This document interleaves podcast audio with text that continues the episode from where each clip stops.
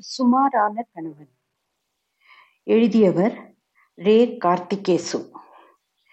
ரே கார்த்திகேசு என்பவர் மலேசியாவை சேர்ந்தவர். பொதுமக்கள் தகவல் சாதனத் துறையில் மாஸ் கம்யூனிகேஷன் பேராசிரியராக இருந்து ஓய்வு பெற்றவர். மலேசியா வானொலி தொலைக்காட்சியின் முன்னாள் அலுவலர். மலேசியாவில் நன்கறியப்பட்ட சிறுகதை எழுத்தாளர் எழுத்தாளர் நாவலாசிரியர் திறனாய்வாளர். இந்த கதையை நான் short stories of Re Karthigesu என்ற புத்தகத்திலிருந்து எடுத்திருக்கிறேன். இதை ப்ராஜெக்ட் மதுரை எனப்படும் ஒரு ப்ராஜெக்டில் இதை இ புஸ்தகமாக கிடைத்திருக்கிறது. ஒரு சுமாரான கணவன். கேட்கலாமா? அதோ தெரியுது பாத்தியா? அதுதான் எங்க பினாங்கு என்றான் தியாகு. அன்னம்மாள் விழித்து விழித்து பார்த்தா அந்த அதிகாலை நேரத்தில் தூரத்தில் அக்கரையில் இருந்து பார்க்கும்போது அது ஒரு மாயலோகமாக தெரிந்தது. தலைநிலத்தோடு தொப்புள் கொடியாக இருந்த அந்த நீண்ட பினாங்கு பாலத்தை அடைந்த போதே அவளுடைய உற்சாகம் கரை புரள ஆரம்பித்து விட்டது இத்தனை பெரிய பாலம் இத்தனை பெரிய கடல் அவள் பார்த்ததே இல்லை. கப்பல்களும் படகுகளும் பறவைகளுமாக கடல் உயிர்ப்பாக சிலுச்சிலுப்பாக இருந்தது. இத்தனை மலைகளோடு இத்தனை நீளம் நீளமாய் ஒரு தீவு இருக்குமா? வேனில் கணவன் தியாகு அவள் தோளை தழுவியபடி பக்கத்தில் இருந்தான். இப்போதுதான் கல்யாணம் பண்ணி கொண்ட கலை இருவர் முகத்திலும் இருந்தது. இரண்டு மூன்று இரவுகள் உபச்சரிப்பிலும் சரசத்திலும் சரியாக தூக்கம் இல்லாமல் கழிந்த களைப்பும் கூடவே இருந்தது. ரொம்ப அழகா இருக்கு உங்க ஊரு என்றாள். பாத்தியா பார்த்த உடனேயே பிடிச்சு போச்சு தங்கச்சிக்கு என்று சிரித்தான் வேனை ஓட்டி கொண்டிருந்த குழந்தை. பேர்தான் குழந்தை. ஆள் துந்தியும் தொப்பையுமாய் கடோத்கஜன் மாதிரி இருப்பான். தியாகுவுக்கு ரொம்ப நெருக்கமான கூட்டாளி. இந்த குழந்தையினால் தான் நேற்றே பினாங்குக்கு வந்து புதிய வீட்டில் குடிபோக வேண்டியவர்கள் ஒரு நாள் தாமதமாக வருகிறார்கள். ஞாயிற்றுக்கிழமை அவனும் அவன் நண்பர்களும் கொடுத்த கல்யாண விருந்தை சாப்பிட்டு விட்டுத்தான் குவாலா லும்பூரை விட்டு போக வேண்டும் என அவன் அடம் பிடித்து விட்டான். ஐயோ திங்கக்கிழமை காலையில் நான் பினாங்கில் லோரி எடுக்கணும் குழந்த. ஞாயிற்றுக்கிழமைக்கு நான் காடி வேற ஏற்பாடு பண்ணிட்டேன். அண்ணம்மாவை வீட்டில் கொண்டு விட்டுட்டு எல்லாம் காட்டிட்டு இருக்க வச்சுட்டு நான் புறப்படணுமே. அதுக்கு ஊரும் புதுசு ஊடும் புதுசு என்றான் தியாகு. காடி கிடக்குது தியாகு. உங்க ரெண்டு பேரையும் என்னோட வேலையே கொண்டு கரெக்டாக விட்டாடுறேன் ஞாயிற்றுக்கிழமை விருந்து முடிஞ்சோன்னா பத்து மணி போல விட்டோம்னா காலை ஒரு மணிக்கெல்லாம் போயிடலாமே என்றான் குழந்தை. தியாகு நண்பர்களை தட்டி கழிக்க முடியாதவனாக இருந்தான். கண்ணால் அவளிடம் அனுமதி கேட்டான். அவள் சரி என்பது போல சிரித்து விட்டாள். அதுதான் தப்பாக போனது. விருந்து கோலாகலமாகத்தான் நடந்தது. ஆனால் தண்ணீர் ஏராளமாக புரண்டது. ஒரு மணி வரைக்கும் கூத்தும் கேலியுமாக போனது. ஒன்றரை மணிக்கு தான் விட்டார்கள். இப்போது பினாங்கு வந்து சேர மணி காலை ஐந்து. முதலில் தியாகுதான் வேனை பேய் போல ஓட்டி வந்தான். இரண்டு முறை தூங்கி விழுந்து வேன் வளைந்து வளைந்து போக அவள் வற்புறுத்த டைப்பிங் வந்தபோதுதான் குழந்தையிடம் கொடுத்தான். அன்னம்மாவுக்கு கலம்ப கலவரமாக இருந்தது. தன்னை கொண்டு போய் தான் இந்த புதிய ஊரில் தான் இன்னமும் பார்த்திராத இந்த அடுக்குமாடி வீட்டில் விட்டுவிட்டு தியாகு உடனே கிளம்பிவிடப் போகிறான். ஒரு போக்குவரத்து நிறுவனத்தில் அவனுக்கு டிரைவர் வேலை.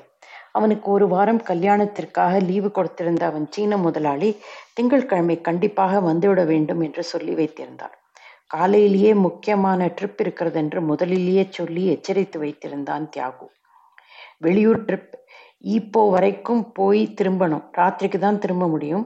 முதலாளி முரடன் அண்ணம்மா கண்டிப்பாக போயிடணும். ஆயர் ஈத்தாம் பகுதியில் நெருப்பு பெட்டிகளை நிறுத்தி வைத்திருந்தது போல அடுக்குமாடி வீடுகள் நிறைந்திருந்த பகுதியில் ஒரு கடைசி கட்டிடத்துக்கு வழி சொல்லி கொண்டு வேனை கொண்டு நிறுத்தச் செய்தான் தியாகு. அந்த அதிகாலை நேரத்தில் அந்த கட்டிடத்தை சுற்றி சீனர் உணவு கடைகள் சுறுசுறுப்பாக வியாபாரம் தொடங்கியிருந்தன. மீனும் பீகுனும் பன்றிக் கொழுப்பில் பொரியும் வாசனை மிதந்து வந்து கொண்டிருந்தது. இரும்பு சட்டிகளில் சட்டுவங்கள் பட்டார் பட்டார் என்று தட தட்டப்படும் ஓசைகள் கேட்டன.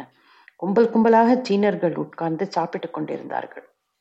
கட்டிட வாசலுக்கு போகும் வழியெல்லாம் நிறைய கார்களும் மோட்டார் சைக்கிள்களும் இடத்தை அடைந்து கொண்டிருந்தன. ஒரு வகையா நெரிசலுக்கிடையில் நுழைவாயிலை கொண்டு நிறுத்தினான் குழந்தை. இறங்கியவுடன் தியாகு அண்ணாந்து அவளுக்கு காட்டினான். அதோ பாரு பத்தாவது மாடி அந்த செவப்பு துணி தொங்குது அதுக்கு அடுத்தாப்புல. அண்ணம்மா கழுத்தை வளைத்து முடிந்தவரை பார்த்தாள். எது பத்தாவது மாடி என்று தெரியவில்லை. இவ்வளோ உயரமா என்றாள். பயப்படாத ரெண்டு லிஃப்ட் இருக்குது. ஒரு நிமிஷத்துல ஏறிடலாம் என்றாள். இறங்கி விறுவிறு என்று சாமான்களை இறக்கினார்கள். இரண்டு சூட்கேஸ்கள் படுக்கைக்கான சட்டங்களும் பலகைகளும் ஒரு மெத்தை பிளாஸ்டிக் சாமான்கள் அடங்கிய இரு கைப்பைகள் அன்னம்மாவின் அம்மா கொடுத்தனுப்பிய மிளகாய்த்தூள் ஊறுகாய் போத்தல்கள் எல்லாவற்றையும் கொண்டு போய் லிஃப்ட்டுக்கு அருகில் வைத்தார்கள். தியாகுட் லிஃப்டின் பொத்தானை அழுத்தினான். விளக்கு எரியவில்லை. இரண்டு மூன்று முறை அழுத்தினான். ம் அப்படியே எதிர்ப்பக்கம் போய் அடுத்த லிஃப்டின் பொத்தானை அழுத்தினான்? இல்லை. அட லிஃப்ட் வேலை செய்யலையே என்றாள். அன்னம்மா இரண்டு பைகளை கையில் பிடித்தவாறே நின்றாள் இரவு முழுக்க தூங்காத அலுப்பும் பிரயாண களைப்பும் அவள் கண்களில் தெரிந்தன. பக்கத்தில் இருந்த படிகளில் ஆட்கள் ஏறுவதும் இறங்குவதாக இருந்தார்கள். லிஃப்டின் முன்னால் பிளாஸ்டிக் பைகள் இறைந்து கிடந்தன. ஒரு ஓரத்தில் இருந்து மூத்திரவாசம் வந்து கொண்டிருந்தது. சரி அப்ப ஏறிட வேண்டியதுதான் என்றான் தியாகு. சாமாங்க? என்று கேட்டான் குழந்தை. ஆளுக்கு ஒன்னா தூக்க வேண்டியதுதான் என்றான் பத்து மடிக்கா வேற வழி இல்லை குழந்த. லிஃப்ட் வர்றதுக்கு காத்துக்கிட்டு இருக்க முடியாது. சாமான்களை இங்கே வச்சுட்டு போகவும் முடியாது. இந்த பக்கம் திருட்டு அதிகம். எவனாவது தூக்கிட்டு போயிடுவான். நான் மெத்தையை தூக்கிக்கிறேன். நீ ஒரு சூட்கேஸை தூ எடுத்துக்க. ஒரு ரெண்டு மாடி போய் அங்கே வச்சுட்டு இறங்கி வந்து அடுத்த ஜாமானை தூக்குவோம். அங்கே வச்சுட்டு இன்னும் ரெண்டு மாடி. இப்படியே மாற்றி மாற்றி கொண்டு சேர்த்துருவோம். குழந்தை கொஞ்சம் யோசித்து விட்டு சரி என்ற ஒரு சூட்கோஸை சூட்கேஸை தூக்கி தோல் மீது வைத்து கொண்டாள். அன்னம்மாவை கொஞ்சம் பரிதாபத்தோடு பார்த்தான் தியாகு. அன்னம்மா நீ ஒன்னால முடிஞ்சதை தூக்கிக்கிட்டு நேர பத்தாவது மாடிக்கு போய் அங்க நில்லு. நாங்க வந்து சேர்ந்தாடுறோம் என்றாள். அன்னம்மா இரண்டு பைகளுடனும் படிக்கட்டை நெருங்கி ஏறத் தொடங்கினாள். சேலையின் அடிப்பாகம் காலில் சிக்கியது. ஒரு கையால் லேசாக தூக்கி கொண்டு ஒவ்வொரு படியாக ஏறினாள். மூன்றாவது மாடி ஏறுவதற்குள் அன்னம்மாவுக்கு இழைத்தது. வராந்தாவில் நின்று கொஞ்சம் வேடிக்கை பார்த்தாள். கீழே சீனர் ஓட்டுக்கடைகளிலிருந்து மீன் புரட்டும் புகை மண்டலம் எழுந்து கொண்டிருந்தது. சலச்சலவென பேச்சு சத்தமும் மோட்டார் சைக்கிள்களின் சீற்றமும் கேட்டது. ஓட்டுக்கடைகளின் படுதா கூரைகளின் மேல் சில மரங்களின் கிளைகள் நிழல் கொடுத்து அணைத்தவாறு படர்ந்திருந்தன. மெத்தையை முதுகில் சுமந்தவாறு முசு முசு என்று இழைத்துக்கொண்டு தியாகு அங்கு வந்து சேர்ந்தான் மெத்தையை இறக்கி வைத்தான். நீ போயிட்டேரு நான் போய் இன்னொரு சுட்கேஸை கொண்டாந்து இங்கே வச்சிடுறேன் என்று இறங்கி ஓடினான். அவனை கொஞ்ச நேரம் இரக்கமாக பார்த்துவிட்டு மீண்டும் ஏறினாள் அண்ணம்மா. எந்த மாடியிலும் எண்கள் போட்டிருக்கவில்லை. உத்தேசமாக வைத்துக்கொண்டு ஏறினாள். அந்த குறுகிய படிகளில் ஆட்கள் அவசரமாக இறங்குவதும் ஏறுவதுமாக இருந்தார்கள். அவர்களுக்கு பயந்து ஒதுங்கி ஒதுங்கி நின்று ஏறினாள். ஒன்பது மாடி என்று கணக்கு வந்தவுடன் நின்று அவன் வந்து சேர காத்திருந்தான். ஒரு ஐந்து நிமிடத்தில் அவன் மெத்தையோடு வந்தான். அவன் உடல் வேர்த்து கொட்டி கொண்டிருந்தது. அவனுக்கு நிற்க நேரமில்லை. நின்றால் காற்று போய்விடும் என்பது போல நிற்காமல் ஏறினான். இன்னும் ஒரு மாடி மேல அண்ணம்மா ஏறு ஏறு என்று சொல்லிக்கொண்டே அவன் ஏறி போனான். ஒரு ரெண்டு நிமிடத்தில் குழந்தை ஒரு சூட்கேஸுடன் இழைக்க இழைக்க வந்தான். அண்ணம்மாவை பார்த்ததும் பொன கனம் கணக்குது தங்கச்சி இந்த பொட்டியே என்றான். மற்ற பொட்டி எங்க? என்று கேட்டாள் அண்ணம்மா. இதோ ரெண்டு மாடிக்கு கீழே இருக்கு போய் எடுத்தாரணும் என்றான் இரண்டு பேருமாக பத்தாவது மாடிக்கு ஏறினார்கள்.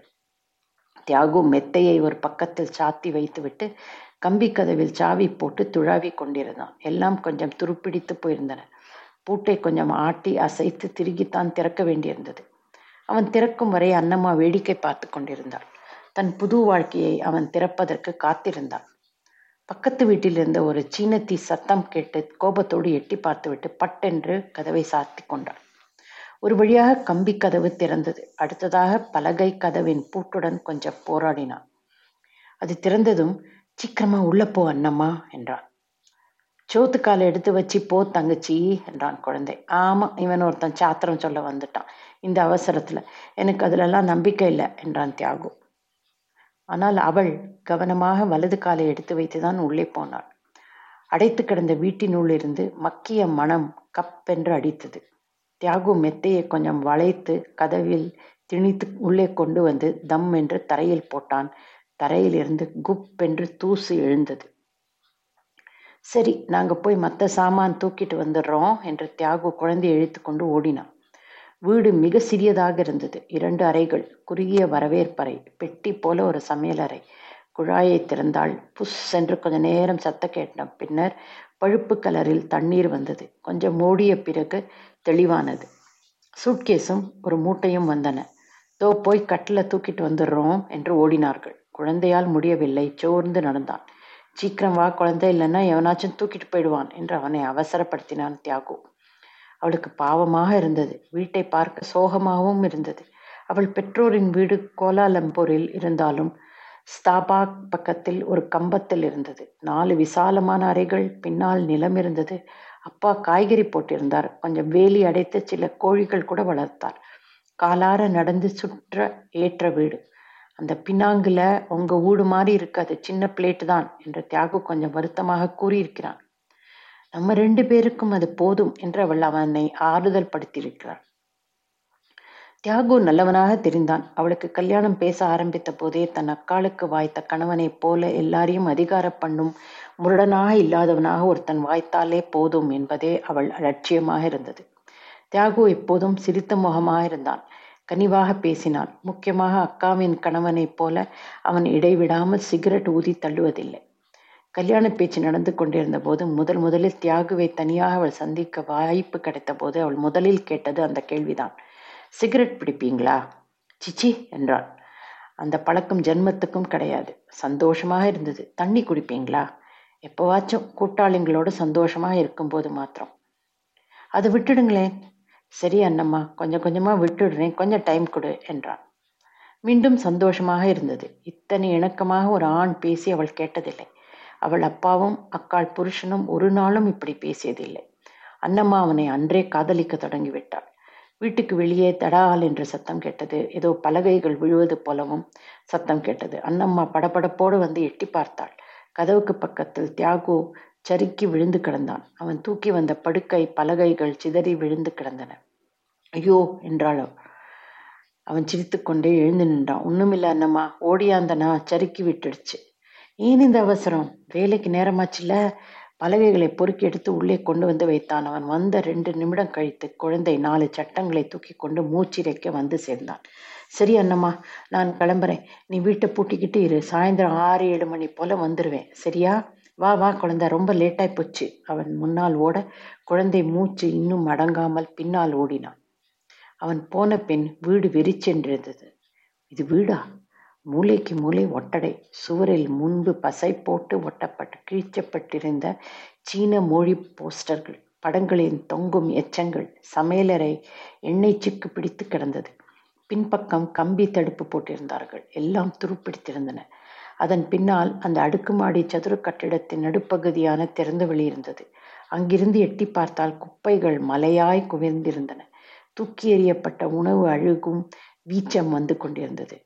நான் இன்னும் வீட்டை சரியாக கூட பார்க்கல. எங்கள் நேரம்? ஒரு கூட்டாளி தான் சொன்னான் பாரு.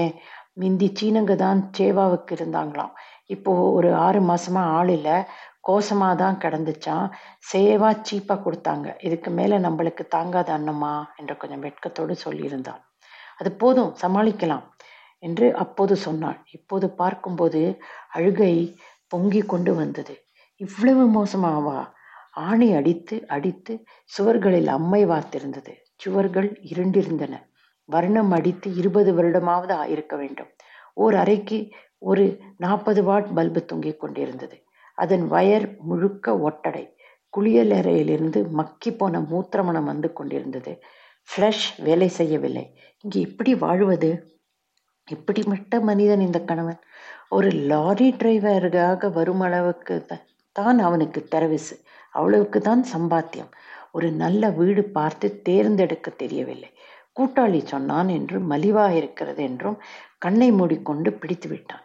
கூட்டாளிகள் நிறைய வைத்து கொண்டிருக்கிறான். அவர்கள் சொல்வதற்கெல்லாம் ஆடுகிறான். நிதானமாக காரியம் செய்ய தெரியவில்லை. பேய் போல வண்டி ஓட்டுகிறான். படப்படவென்று ஓடுகிறான். அந்த ஓட்டத்தில் செருக்கி விழுகிறான். வெகுளித்தனமாக சிரிக்கிறான். வேலைக்கு ஓடும் அவசரத்தில் புதிதாக கல்யாணம் பண்ணி கொண்டு வந்திருக்கும் மனைவியிடம் அன்பாக சொல்லிக்கொள்ள கூட நேரமில்லை. மனைவி ஒரு பொருட்டாகவே தெரியவில்லை. இவனா என்னை வாழ்நாளெல்லாம் கட்டி காக்கப் போகிறான்? அவளுக்கு பசி கடுமையாக இருந்தது. ஆனால் என்ன செய்வது? இந்த புது இடத்தில் போய் எங்கே எப்படி சாப்பாடு தேடுவது? அதுவும் கீழே பத்து மாடி இறங்கி போய்? அங்கு உள்ள ஜனங்களை நினைத்தாலே பயமாக இருந்தது. இப்படி விட்டு போனானே? நேற்றிரவெல்லாம் கண் விழித்து வந்த அலுப்பு அவளை தள்ளிற்று. இந்த வீட்டில் உட்காரக்கூட நாற்காலி இல்லை. பிரித்து தாறுமாறாக இறைந்து கிடந்த கட்டில் பலகைகளை பார்த்தாள். மெத்தை தனியாக அவன் எரிந்துவிட்டு போன அதே இடத்தில் கோணலாக ஓவென்று கடந்தது.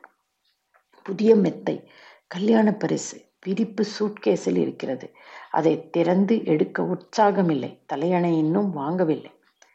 அங்கிருந்த நூற்றுக்கணக்கான புறா கொண்டு வீடுகளில் எந்த திசை என்று சொல்ல முடியாத ஒரு வீட்டில் சீன மொழியில் ஒரு பெண் குக்கரில் இட்டுட்டு ஏசி தப் தப் என்று எதையோ போட்டு அடித்தாள். தொடர்ந்து குழந்தை ஒன்று வீறிட்டு அழுதது. இன்னும் எங்கோ ஒரு வீட்டில் இருந்து தண்ணீரை இறைத்து இறைத்து ஊற்றும் சத்தம் கேட்டது. எல்லா சத்தங்களும் அந்த அடுக்குமாடி கட்டிடத்தின் ஓங்கி உயர்ந்த கான்கிரீட் சுவர்களுக்குள் மோதி எதிரொலித்து சுற்றி வந்தன. ஒலி அடங்கிய பின்னும் ஓவென்று பின்னொலி சுருண்டு கொண்டிருந்தது. தனிமையும் பயமும் கரிய மேகங்களாகி அவளை அழுத்தின. நேற்று கலகலப்பான கல்யாண பெண்ணாக இருந்துவிட்டு இன்று இப்படி ஒண்டியாய் திசை தெரியாமல் வாழவா பெற்றோர்கள் இத்தனை தூரம் அனுப்பி வைத்தார்கள்? இப்படியா? பசி ஆறுவதற்கு என்ன செய்வதென்றே தெரியாமல் அடுத்த வேளை சாப்பாட்டிற்கு என்ன செய்வதென்று தெரியாமல் ஒரு மக்கிப்போன போன வீட்டில் வருணம் தேய்ந்த கருப்பாகி என்னை சிறைப்படுத்தி இருக்கும் இந்த சிமிந்தி சுவர்களுக்கு மத்தியில் சுவரில் சரிந்து உட்கார்ந்தாள். ரவிக்கையில் அழுக்கு அப்பிக்கொள்வதை பொருட்படுத்த தோன்றவில்லை. கண்களிலிருந்து மளமளவென்று கண்ணீர் வந்தது. தொண்டையிலிருந்து விக்கல் வந்தது. புடவை தலைப்பால் கண்களை பொத்திக்கொண்டு கேவி அழுதாள். யாரோ அவள் வீட்டு கம்பி கேட்டை பிடித்து உலுக்கினார்கள். முகத்தை துடைத்துக்கொண்டு நிமிர்ந்து பார்த்தாள். ஒரு இந்திய பையன் நின்று கொண்டிருந்தான். என்ன வேணும்? என்றாள். ரொட்டி சானாய் என்றான் எழுந்து நின்று என்ன? என்றால் விளங்காமல்.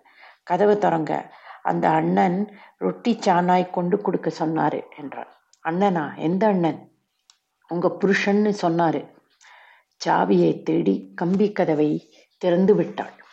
அவன் ரொட்டி சானாய் பொட்டலம் பிளாஸ்டிக்கில் முடிக்கப்பட்டு ஸ்ட்ரா வைக்கப்பட்டிருந்த சூடான தேநீர் ஒரு பெரிய போத்தல் குடி தண்ணீர் ஆகியவற்றை கீழே வைத்தான்.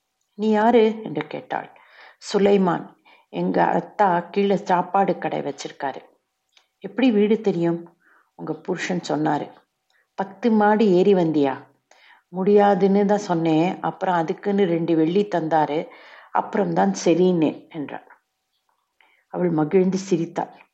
அப்புறம் மத்தியானத்துக்கு நாசி புங்குஸ் அனுப்பு சொன்னார். வேற ஏதாச்சும் வேணுமான்னு உங்ககிட்ட கேட்டு வாங்கி தர சொன்னார்.